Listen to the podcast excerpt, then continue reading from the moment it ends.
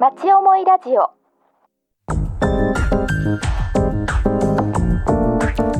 こんにちは。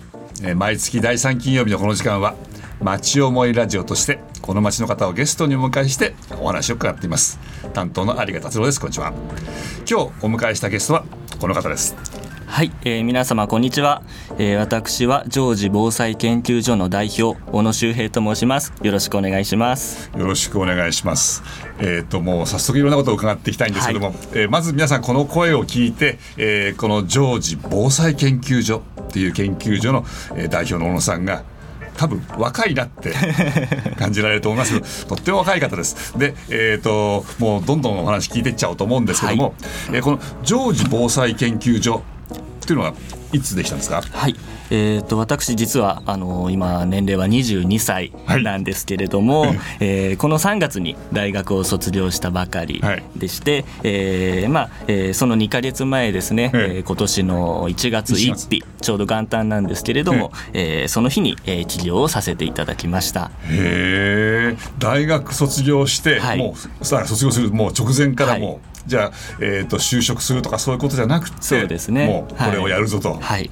えー、とそれで、まあ、今常時防災研究所というふうに言っていますけども、はい。えー、とまずは名前のことを伺いましょうか。そうですね。あの皆さんあのよく名刺を渡すと、まあ、どういう由来なのというふうに、はい。あのお話しいただくんですけれども、えー由来2つありまして、えー1つがですねよく防災対策で自助共助公助というものがあります。はい、自助共助公助。はい。えー自助というのは自分を助けると書いて、えーまあ、自分の命は自分で守りましょうねと。で共助はまあ共に助けるというところで、まあ、地域みんなで助け合いましょう、はい、で公助は公が助けると書きますので、まあ、行政だったり、まあ、警察消防自衛隊ですね。で、まあ、その中で、えー自助自分の命は自分で守るというものが一番大事なんですけれども、その自助をひっくり返して読んでいただくと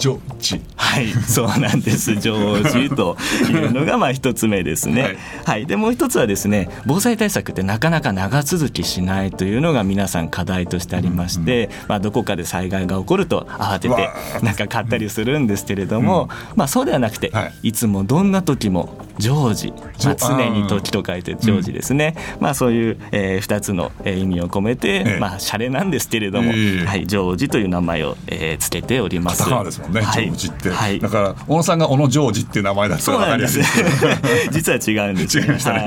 えーそうかでも常に考えようよねってことですよね、はい。はい。その辺のお話をいろいろこれから伺っていきたいと思うんですけども、その常時防災研究所として小野さんは普段は、はい。えーどんなことをやってらっしゃるんですか、はい。えー、と今中心であの行っていることが、まあ、講演会での講師ですね、はい。えーまあ、学校だとか公民館からお話をいただくことが多いんですけれども、まあ、子ども向けであれば、はい。えーまあ、実験教材あの実験装置を使った、ええ。まあ、大掛かりなあの実験だったりとかあとはですねあの、まあ、いろいろあのこの前は空き缶を使ってご飯を炊いてみようとか、うん。まあ、そういった体験もやったんですけれども、はい。まあ、そういうふうに楽しくええ。あの防災を学ぼうという学習ですね。へえ、じゃあそうすると実験をするには、は実験のネタはたくさん普段からこう持ってらっしゃる。そうですね、今のところ20種類ちょっとあるんですけれども、まあ、ほとんどが実はあのペットボトルだったり段ボールだったり、うん。まあ、捨ててしまうようなものをちょっとリサイクルして作ってみたら楽しいかなというところで、ま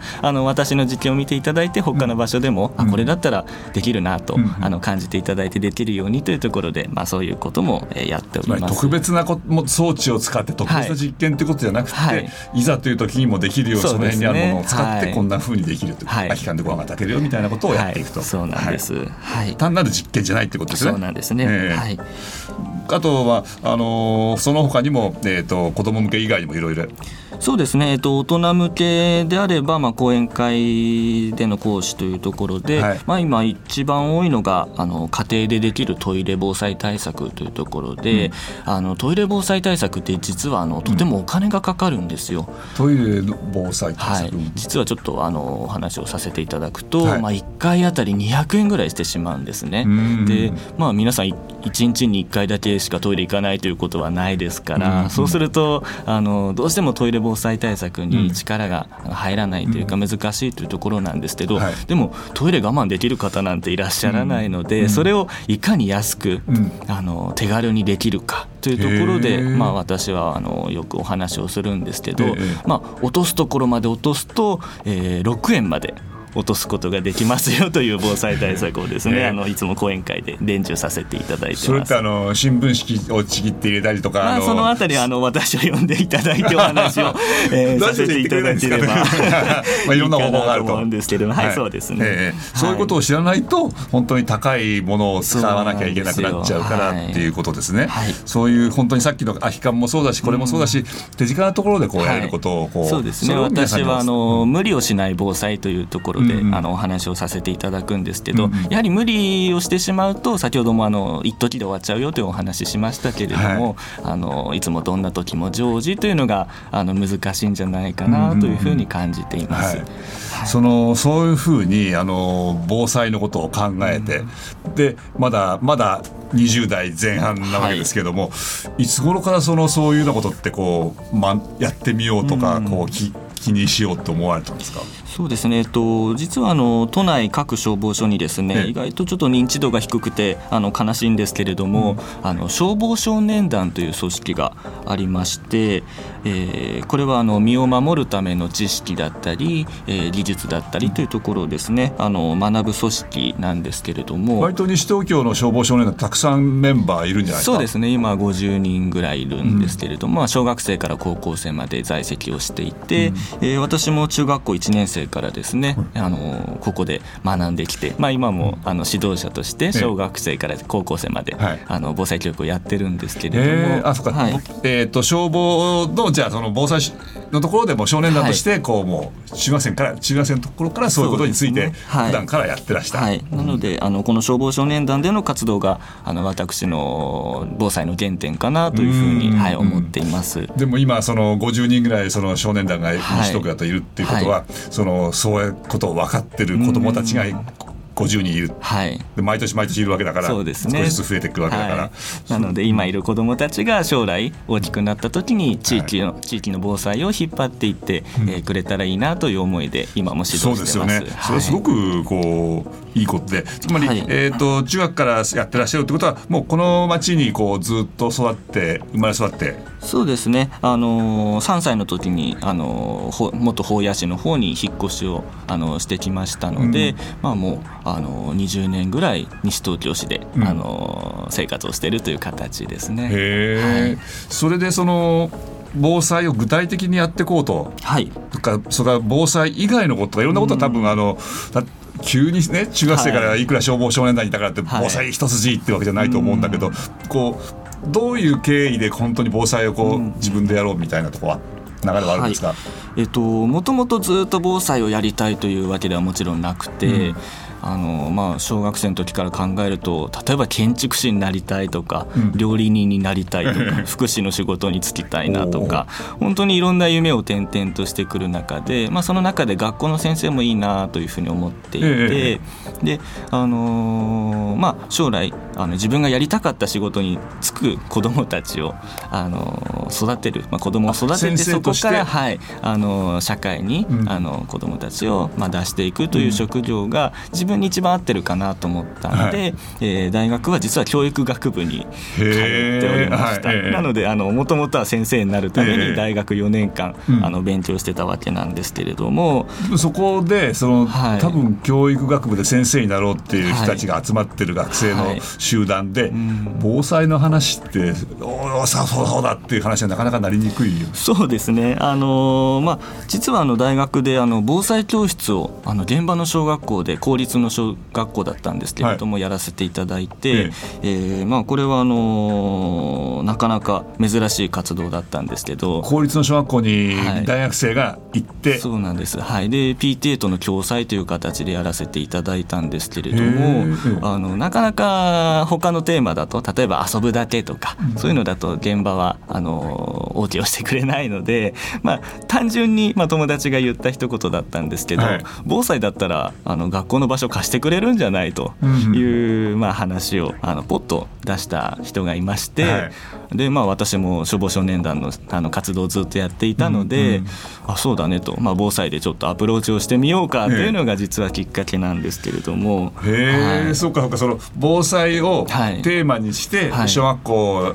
公立小学校と一緒に何かやろうと。そう,、す。ると学校の方も、じゃあそういうことだったらぜひ来てくださいと、で PTA も一緒にやろうと、い、うことになってやった。そうなんです、はい、それでその教育学部の学生だった方が防災をよしやっていけるかなっていう感じだなっていったそうですね。はい。でまあそうやってえっ、ー、と多分学校公立の学校だから地域とつながってるわけですよね。はい、やっぱりその地域とこうつながってることっていうのもこうそのその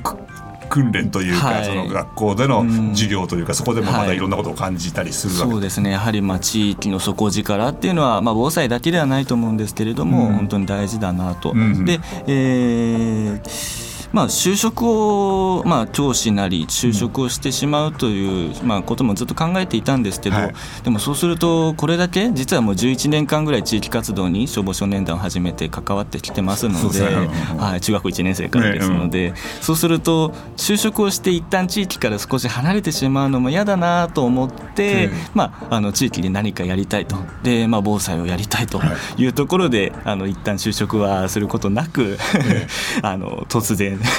起業したというすごいなそうやって学校の先生になろうって方が防災をこう、メインにやっていこうとい。うようなことで、はい、じゃああの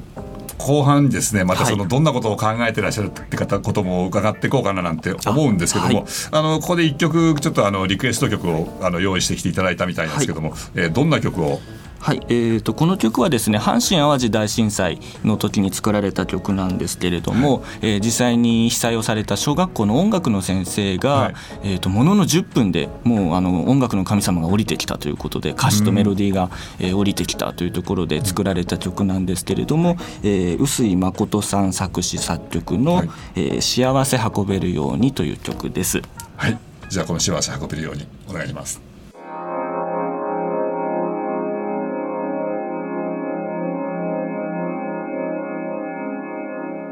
町思いラジオ。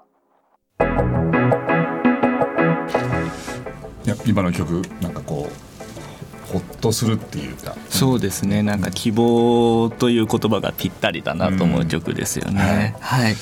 さてそれで後半ですけれども、はい、あの前半でそのはいあよろしくお願いします。はい、えっ、ー、と今日は、えー、常時防災研究所の小野修平さんに来ていただいています。はい、でえっ、ー、と前半ではその防災に関わったような話も伺ったんですけども、その防災の思いの背景というか、はい、えー、どんなことをどどういうふうに思ってらっしゃるっていうかどういうふうに言えばいいかな。そうですね。防災に対する思いというか、うん、はい。えーと、よく防災対策というとですね、はい、例えば家の耐震化をしましょうとか、はい、えー、家具を固定しましょう、はい、備蓄をしましょうというのが、まあ、中心かなと思うんですけれども、よく言われますよね。ね。はい。それあのなんですけれどもよくあの災害あよくというかですね、はい、あの災害というのはそもそも日常生活すべてに影響を与えるものですので、うん、もちろん家具の固定とかそういったものも大事なんですけれども、実は日常生活すべてに防災対策って必要なんです。まあ確かに飯を食うみたいなこと、はい、うん、あのまあ、一般的に言われてるのは命をつなぐというところなんですけれども、はい、暮らしをつなぐというところを言うと、うん、あのやはりこれだけの対策では、うん、えーとまあ、しのいでいけないというところですね。はい、はいでもあのこう普段の生活を見ていても、うん、あのいろんな問題ありますよね。少子高齢化とか、はい、核家族化とか、まあ、難しい言葉を出しちゃいましたけれども、まああのはい、共働きでご両親は、ね、都心に働きに行っていて、こっちに子供が保育園にいるとかってありますよね。でその中で子育てとか教育とか福祉とか、働く環境もそうですし、まあ、経済の問題差別の問題 DV の問題虐待の問題ってもいろんな問題がこのあの私たちが生活する周りにあるわけなんです。はい、で、えーまあ、それぞれの分野でそれに対する対策っていうのが言われていると思うんですけれども、はい、例えば高齢者の福祉で言えば、はい高齢者がいない、まあ、ご家庭でええ。高齢者にっていう話をしてもなかなか現実味がないなというのが実態だと思うんです。でじゃあ一方で高齢者がいる家庭はというと、まあ、自分があの抱えてる、うん。あの高齢者で手一杯、うん。なかなかそんな地域全体のとか、そういったところまであの関心まあ、関心はあってうん。も一緒にやるっていうのは難しいという方が、あの大多数だと思うんですよね。でその中でえ。全ての人にあの強いあの関わりがあるのが防災という分野だなと思っていて。り災害が起きちゃうと普段のせ、今まで今日こういうふうに今日までこうやってきたが、はい。突然そうなできなくなってしまう、うそうですね。課題を抱えたまんま、はい。抱えたか課題を抱えたまんまさらに不便な生活になってしまうんですよね。はい、そうなんです。であとはですねあの災害時というのは、まあ、一番生活水準が低いわけですよね。普段の生活に比べると。ね。はい、であの普段の生活もいろいろ考えつつ災害時の生活も考えつつというところだと、はい。2つやらなければいけないんですうんよね。でまあ、その中であのだんだんと防災対策があのないがしろになっていくというのを普段の生活が重視ですよね。はい。はい。うん。というふうに感じてるんですけれども、はい。あのーまあ、生活水準が低い低いうん。災害時というところに焦点を当てて考えていけば、はい。災害時の生活にも、あのーまあ、十分対応できると、うん。なおかつ普段の生活もより良くしていく、うん。まあ、一石二鳥という考え方ですね、うんあのー防災というツールを使っていけば、はい。そういうさまざまなあの先ほどあのせお話しした社会問題。うん。がありますけれども、はい。あの防災からアプローチをしていけば、ええー普段の生活も災害時の生活も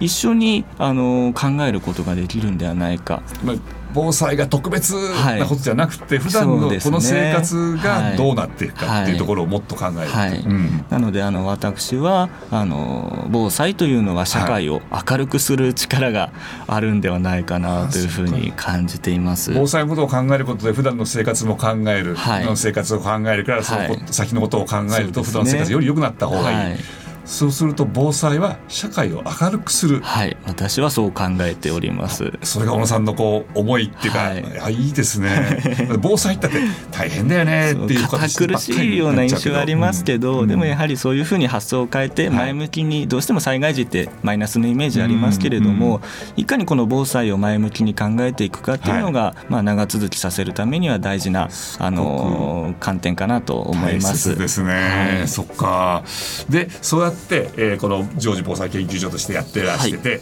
でまあ、今後この町がね、はい。どういうふうになっていったらいいかとかそういう思いみたいなのも聞かせていただいてもいそいうですか？ですね、あのーまあえー今年1年目ということで、はい。まあ、約1年、あのー地域の方々とも、えーいろいろご縁をいただいて、うん。まあ、活動もさせていただきましたけれども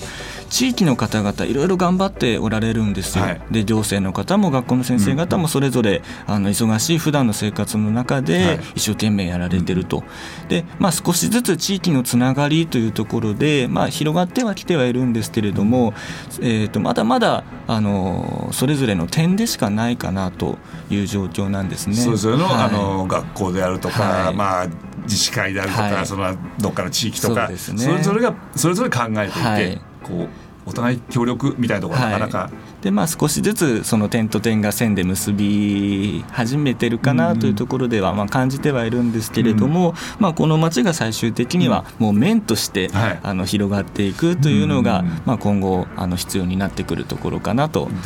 えています。でそのためにはその、小野さんとかね、まあうん。他のこの町でもいろいろ活躍されてらっしゃる方はい。いろいろいらっしゃるんで、ね。そういう点で結構スキルを持つはい思いを持ってらっしゃる方、はい。その方たちがつながり、うん。またそこの周りのこのふ一般市民というか、はい。まあ、小野さんとも一般市民かもしれないけど、うん。そういう人たちがこういろいろつながっていくはい。ことにつな、そういうふうになっていけばいい。そうですね、うん。なのでまあ私もあのそういうふうにあの点と点をつないでいく面にしていくというところはい。に少し関われたらいいかなと考えています。へー。であの具体的にはこんなことやりたいとかってありますか？えー、とそうですね、まあ、あの1年間さまざまなところで実績を積ませていただいたので、はい。えーあとはですね、あのー実は過去の災害を見ると、うん。いろんな教訓が得られてるんですよ。うんなそうなんですけれどもでも、あのーその教訓が他の地域に波及していかないというのがまあ一番の課題だと思うんですけれども、はい。ええ。そうするとですね、うん。毎回同じ被害が起こってしまう。うん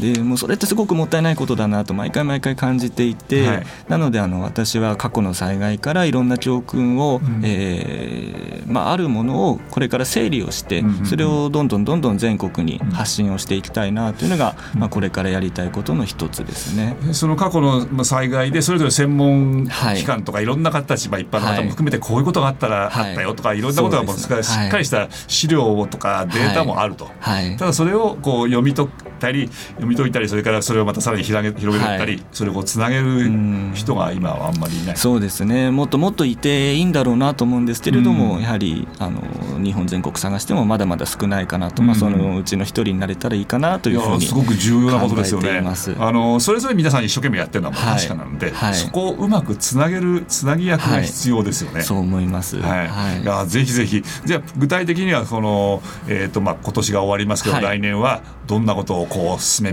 てみこうみたいのってあるんですか？そうですね、えーと、少しちょっと風呂敷を広げてみようかなと思っておりまして、はい、えー、アプローチをかけるところとしては、えー、まあ、福祉施設、うん、あとは保育園幼稚園、うんうん、えーと、私立学校、うん、あとはまあマンションなんかにもアプローチをかけていけたらいいかなというふうに考えていて、はい、まあ、セミナーをやったりだとか、うん、あとはあのやはりそれぞれ状況が違うので、やはりあの専門的な視点で見ないとどっかからあのマニュアルのベースがあってそれを、あの自分のところの名前を入れただけではやはり太刀打ちできませんので、まあ、私なりの目線から過去の教訓から得られた目線から、まあ、個別にコンサルティング事業というか、まあ、そういったところも来年、えー、年明けはチャレンジしたいなと。考えています。すごい、まあえーと、防災コンサルみたいな形なんですか、ね、そうですね、はい。でもそれはすごく重要なことですよね。うん、あの防災やらなきゃやらなきゃって誰でも分かってるけれども、はい、ちょっと簡単にそう簡単っていうか相談をし自分たちの身の回りからやれることがあるんだよってことを教えていただけるって、はい。はい、なのでまあきっかけ役になれればいいかななんて考えています。すごい方がいらっしゃるんですね、はい、この西東京に。西東京の街はもう心強い